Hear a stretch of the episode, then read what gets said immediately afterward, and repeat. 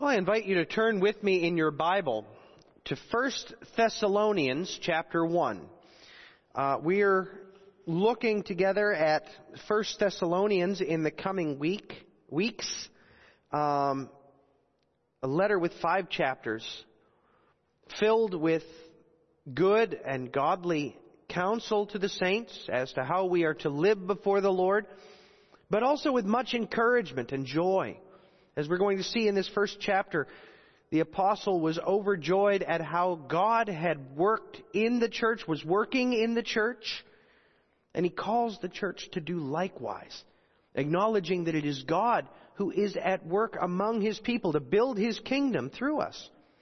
And so, looking together at that first chapter, we read Paul, Silvanus or Silas, and Timothy, to the church of the Thessalonians in God the Father and the Lord Jesus Christ. Grace to you and peace from God our Father and the Lord Jesus Christ. We give thanks to God always for you all, making mention of you in our prayers, remembering without ceasing your work of faith, labor of love, and patience of hope in our Lord Jesus Christ in the sight of our God and Father. Knowing, beloved brethren, your election by God. For our gospel did not come to you in word only, but also in power and in the Holy Spirit and in much assurance, as you know what kind of men we were among you for your sake.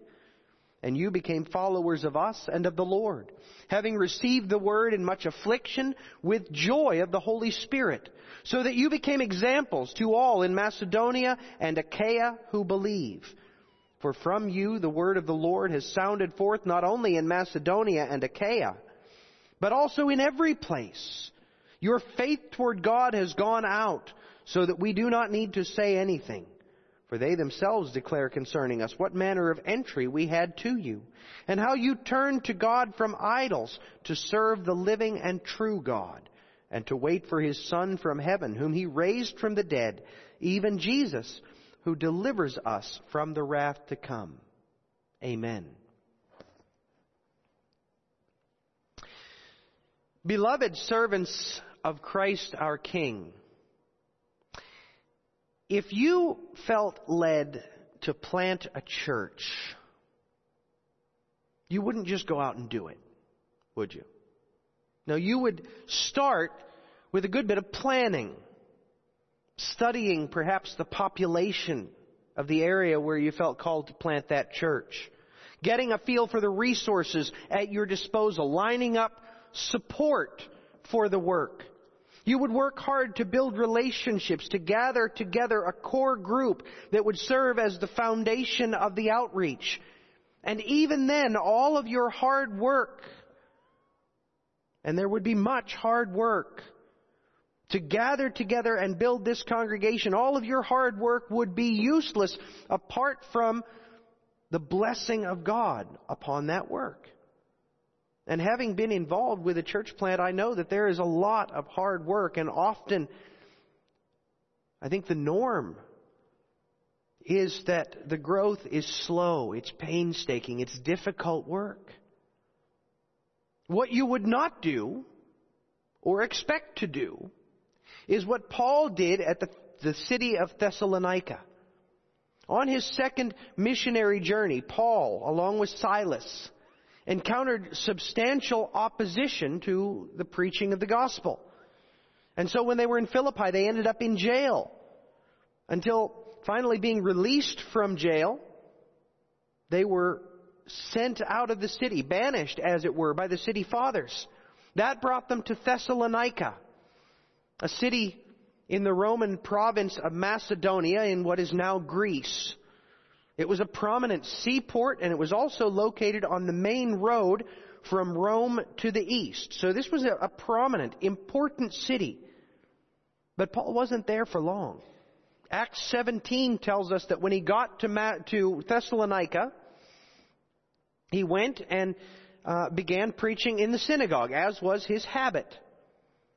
And for 3 weeks he proclaimed Christ in the synagogue. And a few of the Jews turned to the Lord, but not many. For the most part, he convinced God-fearing Gentiles to trust in the Lord, and that excited the jealousy of the Jews who began opposing him, speaking against him, and eventually manipulating both the officials of the city and the citizenry itself, to the point where they raised up a mob intending to cast Paul and Silas out. So they had, from what we can gather, less than a month in the city of Thessalonica to preach the gospel and lead a group to Christ, to disciple those who had come to the knowledge of the Lord, and to establish a church where the saints would faithfully worship the Lord. 3 weeks to plant a church. And then Paul and Silas were gone, leaving the young minister Timothy on his own to shepherd and disciple and build this group that God had gathered. None of the authorities on church planting would ever recommend that method. And so we can understand why Paul and Silas were so overjoyed when Timothy finally rejoined them. See, this was all providential. They hadn't planned on staying in Thessalonica so briefly, nor, for that matter, in Philippi. But God ordained all of that because He wants us to see that He uses the situation. It's not what we have laid out. It's not what we have planned that makes the church a success or not. It's what God does that builds His church and establishes it strong. After they left Thessalonica, Paul and Silas ministered in Berea. And then Paul moved on to Athens, where he was for a brief time. And then he went to establish a church in Corinth. And it was there, sometime later, that Timothy came and rejoined Paul and Silas, bringing news about the church in Thessalonica. And that news filled them with joy, because they saw that God had been working to strengthen and bless this group of disciples. And so Paul wrote this letter that we find here in response to what he heard from Timothy.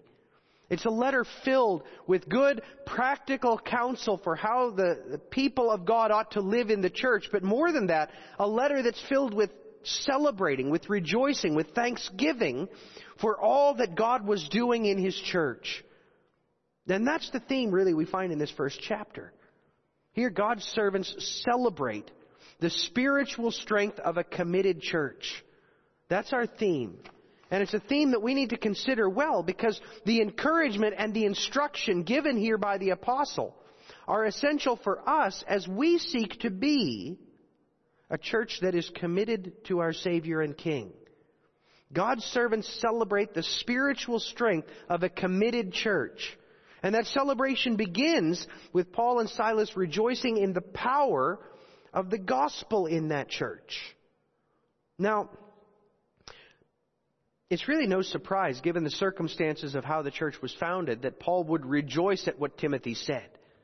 Surely he would have rejoiced just to hear that the church was still scraping along. But they weren't just scraping along, were they? They were thriving. So Paul and Silas rejoiced. They gave thanks for what they heard. But notice, they gave thanks to God for what they heard. Paul recognized very explicitly that the health and the strength of the church in Thessalonica were not dependent on the brief work that he and Silas had done. Even if their work had been perfect, 3 weeks is not enough time to lay the foundation that a church needs. Nor was the strength of the church to be found in Timothy. Timothy, from what we know of him, was a passionate and skillful young minister. But he was still one man, and a man with flaws and faults, just like all of us. It was God alone who led Paul and Silas to Thessalonica. It was God alone who used the word they preached to draw together the people whom He had set apart for Himself. It was God who caused the preaching of the word to take deep root in their hearts so quickly. And it was God who used Timothy and the preaching and the teaching and the counseling and the guidance that he gave. All of the blessing that they had known, God is the one who gave it. And so Paul gives thanks to God continually for the work that he did and was doing among these saints. Notice what it was that inspired Paul's thanksgiving. The three things he remembers in verse 3. We give thanks to God always for you all, making mention of you in our prayers, remembering without ceasing your work of faith. That refers to the work that faith produced in them. Visiting orphans and widows in their time of need. Feeding the hungry, clothing the sick, visiting the imprisoned. James 2 says, faith by itself, if it does not have works, is dead.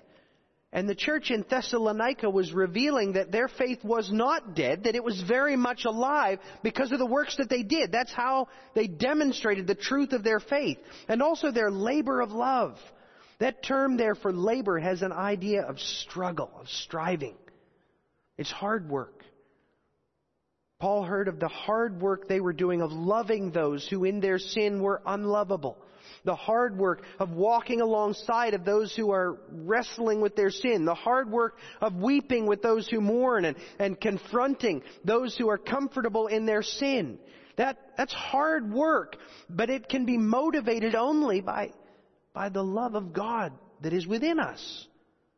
And they're showing that kind of love. Meanwhile, he remembers their patience of hope in the Lord Jesus Christ. These Thessalonians were patient. They're willingly enduring the persecution that they've been enduring. They're persevering, even when it seems like all of society is against them. That kind of patience doesn't come natural to us. Naturally, when we receive persecution, when we receive pushback, we draw back from that. We try to take the easiest path, right? But it is because of the hope of Jesus Christ that they persevere. The confident hope of His victory over these enemies before them. The sure hope that He will soon return to make all things new. It's because of their hope in Him and the knowledge that their neighbors need that hope that they cannot do otherwise than to persevere in the work that they're doing. And so Paul and Silas, they give thanks because they remember the work of God in these Christians as the one who makes their faith fruitful, who makes their love powerful, who causes their hope to be sufficient to persevere. In fact, remembering these things convinces Paul that these folks are God's elect. Now understand what he's saying there. He's not saying individually, head for head, every single individual in that church is elect. He's not saying that. What he's saying is the work that is being done among them and through them is sufficient to demonstrate that this church is filled with the people whom God has chosen. That this congregation is not a false church, it's a true church filled with the elect of God. He recognizes that because he knows, first of all, that the word came to them. It is God who sent Paul and Timothy there. Or Paul and Silas there. It's God who raised up Timothy to be their minister. God is the one who put the word there, but also the power. Now that could refer to the miraculous works that the apostles were sometimes able to do, but more likely, Paul is looking back at the things that he has seen in them. The work of faith, the labor of love, the patience of hope. These things are unnatural to sinful mankind. They arise only through the working of God within us, empowering us to do them. And that's the work of the Holy Spirit. He is the one by whom God sends faith, hope, and love to His people. He's the one who turns the elect away from their idols and unto the living God. The Holy Spirit transforms God's elect from those who bore the image of the evil one to those who bear the image of Christ. And it's through the work of the Holy Spirit, through the power of God, that they now have assurance. And that, in the apostles' eyes, is decisive. These folks belong to God. He chose them. And therefore, God Himself will keep them to the very end. Do you see that same evidence of election here? It is what we should expect. I mean, the Word is among us. We have it preached to us twice every Lord's Day. We study it together as youths and as adults. But is it accompanied by the power of the Holy Spirit? I mean, God alone is able to send the Holy Spirit. So surely we should pray for His power, and we should look for the evidence that He's at work among us. Look for the signs that Paul saw at Thessalonica. Do we see in our midst works of faith? I think we do. We have folks who speak the gospel to their neighbors and co-workers. We have folks serving both formally and informally, the least and the lost in our community. We have folks who faithfully tithe and who freely give of the talents and gifts God has given to them. Could we see more works of faith? Absolutely. And we should sincerely pray for more. We should be striving together to demonstrate our faith by what we do. But I believe we are seeing those works of faith. How about our labor of love? Are we seeing that? I've witnessed my fellow church members forgiving those who sinned against them, reconciling with those who've hurt them. I've seen parents discipling their children faithfully and attentively, elders walking persistently alongside of those who are going astray in their sin, seeking to draw them back. That's hard work that can only be done through the love of Christ. So praise the Lord for that. What about patience of hope? There too, we see the evidence among us, don't we? We see folks who've struggled for years with depression, who keep on day by day by day looking to the hope of Christ to sustain them. We see folks who are recoverers from grief, who grieve deeply the death of loved ones who meant so much to them, who now take their hope and their confidence to those who are grieving fresh wounds, fresh loss. We have members who struggle with illness and disease, who daily draw on the hope of God to get them through. So we see this encouraging work that Paul and Silas saw. Now, I don't say that at all out of pride. It is God alone who can produce these works among us. Of ourselves, we would never. But when we see those works of God, brothers and sisters, we must acknowledge God's grace. And we must long for even more. We ought to be praying fervently and frequently that God would multiply His works among us. And having prayed, we need to act in the confidence that God will hear that prayer. That means we need to encourage one another in those works of faith. We need to set an example by laboring among the saints in a way that shows the love of the Lord. We need to cultivate in ourselves a patience born of the hope of Christ. God delights in that kind of response to His gospel. So let us ask Him to empower that work within us. And then let us live with the assurance that He will provide what we seek. And more than that, let us give thanks for what we do see. Because when we see this work in our midst, it's not the product of my teaching. It's not the result of our elders' shepherding or the example set by the deacons. God does use those men whom He calls to these offices.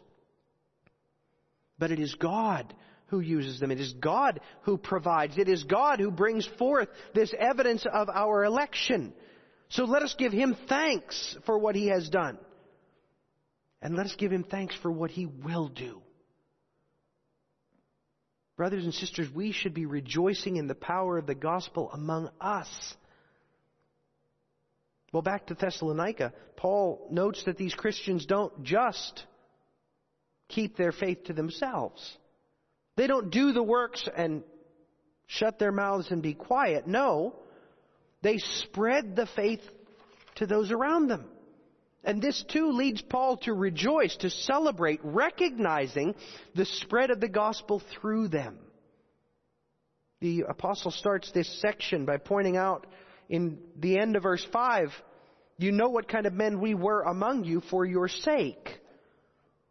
You see, the best witness, the most effective witness often that we can bring is ourselves. As we live before people, they see the kind of people we are. We can talk all we want about the love of God, but if they see in us the antithesis of love, our words will mean nothing to them. We can talk about the holiness of God or the joy of salvation, but if they see in us hypocrisy or if they see in us misery, then our words will carry no weight.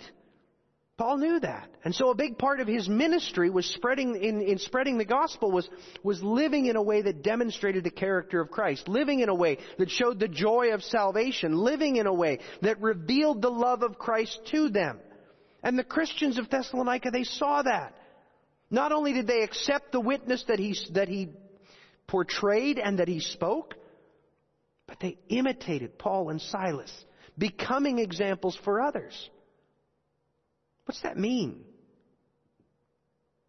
Well, like the apostle, they endured affliction for the sake of the Lord.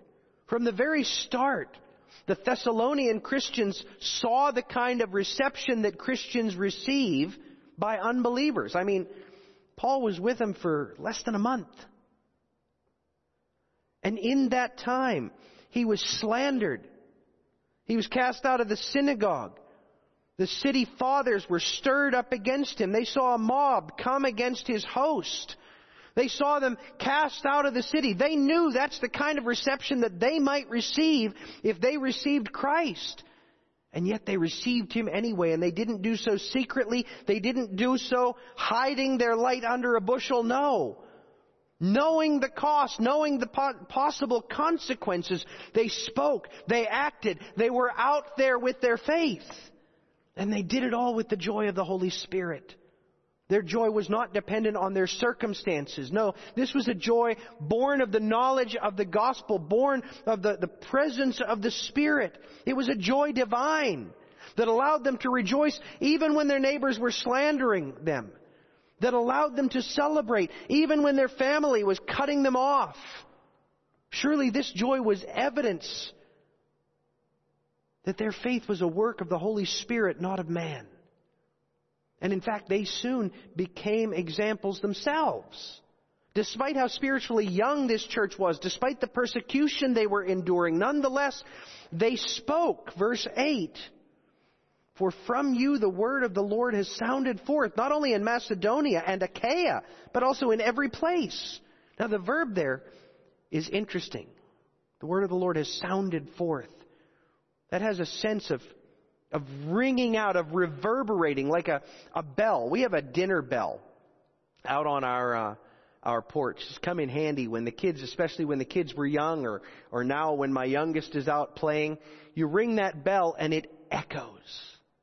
Beautiful thing about a good bell. It echoes, it reverberates, and you can just hear it going across the land. Well, that's what the word was doing from these saints in Thessalonica. They were not speaking meekly or privately out of fear. No, they were proclaiming Christ Jesus for all to hear. They were bold in declaring the gospel, regardless of the result, regardless of the implications of it for them. They spoke boldly and clearly about what they believed, and the result was striking. Not just in Thessalonica did their witness go forth, but throughout the province of Macedonia and neighboring Achaia and even beyond. Remember, these Christians lived in a crossroads. There was a very busy seaport in Thessalonica. And the main thoroughfare going from Rome to territories in the east ran right through their city. And they took advantage of that. When people came to visit, they took them in, they welcomed them, they showed them love, and they spoke to them about Christ. And from them, that word spread throughout the empire. No wonder Paul could say in verse 7, "You became examples to all in Macedonia and Achaia who believe." In fact, so bold was their witness that Paul and Silas were being put out of work. He says in verse 8, "Your faith toward God has gone out so that we do not need to say anything. For they themselves declare concerning us." You hear what he's saying there? Paul introduces himself to someone, and they go, "Oh, Paul, I heard about you. Yeah, aren't you the one that came with that other guy, Silas, and you went to Thessalonica?" And they've already got their work done for them. The Thessalonian Christians told how Paul and Silas came to Thessalonica, the love they showed even as unbelievers showed hatred. The truth they proclaimed to free men from death. The way they worked hard with their hands to set an example for the saints.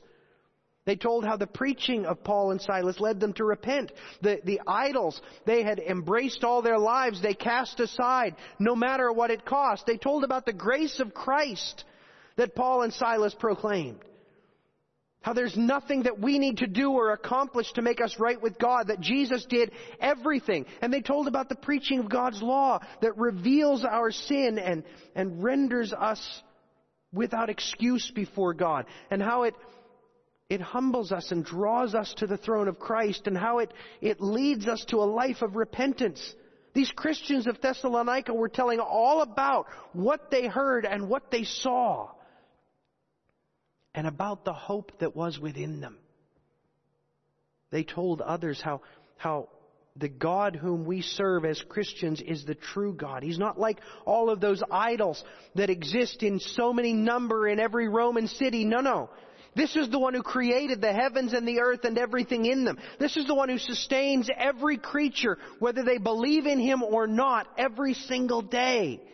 This is the God who is our judge. We'll all stand before Him one day. But it's also the God who loved people enough to send His beloved Son to suffer the penalty that we deserved to suffer, so that we might enjoy the love and the fellowship with God that He alone truly deserved. They spoke, in short, the truth of the gospel that gives us life and peace. This was their testimony. This was their hope. This was their passion before their neighbors. And so Paul gave thanks, knowing that this kind of testimony is deeply honoring to God. Are you that committed to your Savior? Perhaps we're not that committed because we haven't known affliction. We haven't had to pay the price for speaking of Christ. We haven't seen the intrinsic value of this message as it's reflected in the hatred of those who still hate the Lord. But in persecution or out, we need to recognize what the Christians of Thessalonica knew. And that is that without Christ, we have no hope. Without Christ, we have no future. Without Christ, our lives have no meaning, no purpose. Without Christ, we are emptiness, living for an empty moment. We need to wrestle with that. If you truly know your sin, if you truly understand how deeply offensive that sin is to God, then you'll start to see the value of the gospel. Study the law of God. Study the commands that He gives. Look at how far short you fall, and then realize that there's no way you can take hold of those commands and climb them like a ladder to God. You can't do it. The only way to God, the only way to blessedness, the only way to peace is through our Lord Jesus Christ. If you get that, if you understand that, then you will see how desperately your neighbor needs to hear what you've heard. Unless they hear it, unless they respond by the faith that God alone can give, unless they hear it, they have no hope. And you see how empty some of their lives are. They struggle and they strive every single day at work just so they can make it to the weekend, so they can forget, so they can put it all aside for a moment. And then by Monday they come dragging into work because they spent the weekend partying. They spent the weekend forgetting. They spent the weekend working hard at their hobby, doing something to try to make their life seem purposeful. But they don't find their purpose in their work. They don't find their purpose in their family. They don't find their purpose even in those things that they enjoy. It's empty. And it's going to be followed by isolation. You think this isolation is bad? Hell is infinitely worse. It's the absence of the presence of the power of God. It's the absence of all the good that God pours out on us here below. It's the absence of that close and loving fellowship in which we delight. And that's what your neighbor is headed for unless they hear the gospel. And God is ordained to use us. Just like He used the Christians of Thessalonica. Understand, when He says to them, "From you the word of the Lord has sounded forth not only in Macedonia and in Achaia, but in every place your faith in God has gone out." When he says that, he's not talking about the minister. The minister was with him. That was Timothy. He's talking to all the other people. They're the ones who are ensuring that the word goes out. You see, it's not the job of the minister and the elders and the deacons to make sure that people hear the gospel. That's not their job. Their job is to equip you to do the work of ministry. Their job is to equip you to go forth. And I rejoice to see here in Pella that we have folks among us who are doing that, who are talking to their co-workers about what they believe, who are encouraging their neighbors to begin reading the Bible, who are inviting their friends and their relatives to come and worship when we're able to worship together. But we need to do so all the more. So let us pray for what we lack.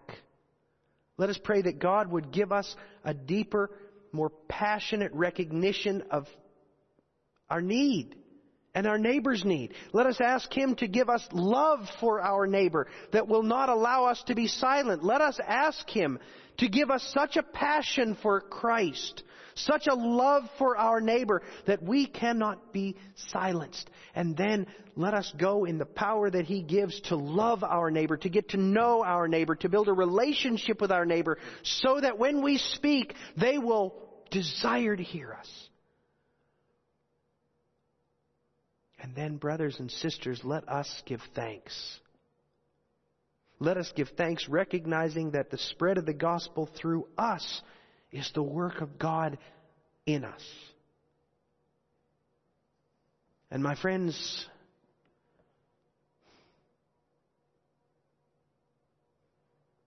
I say this with great gratitude.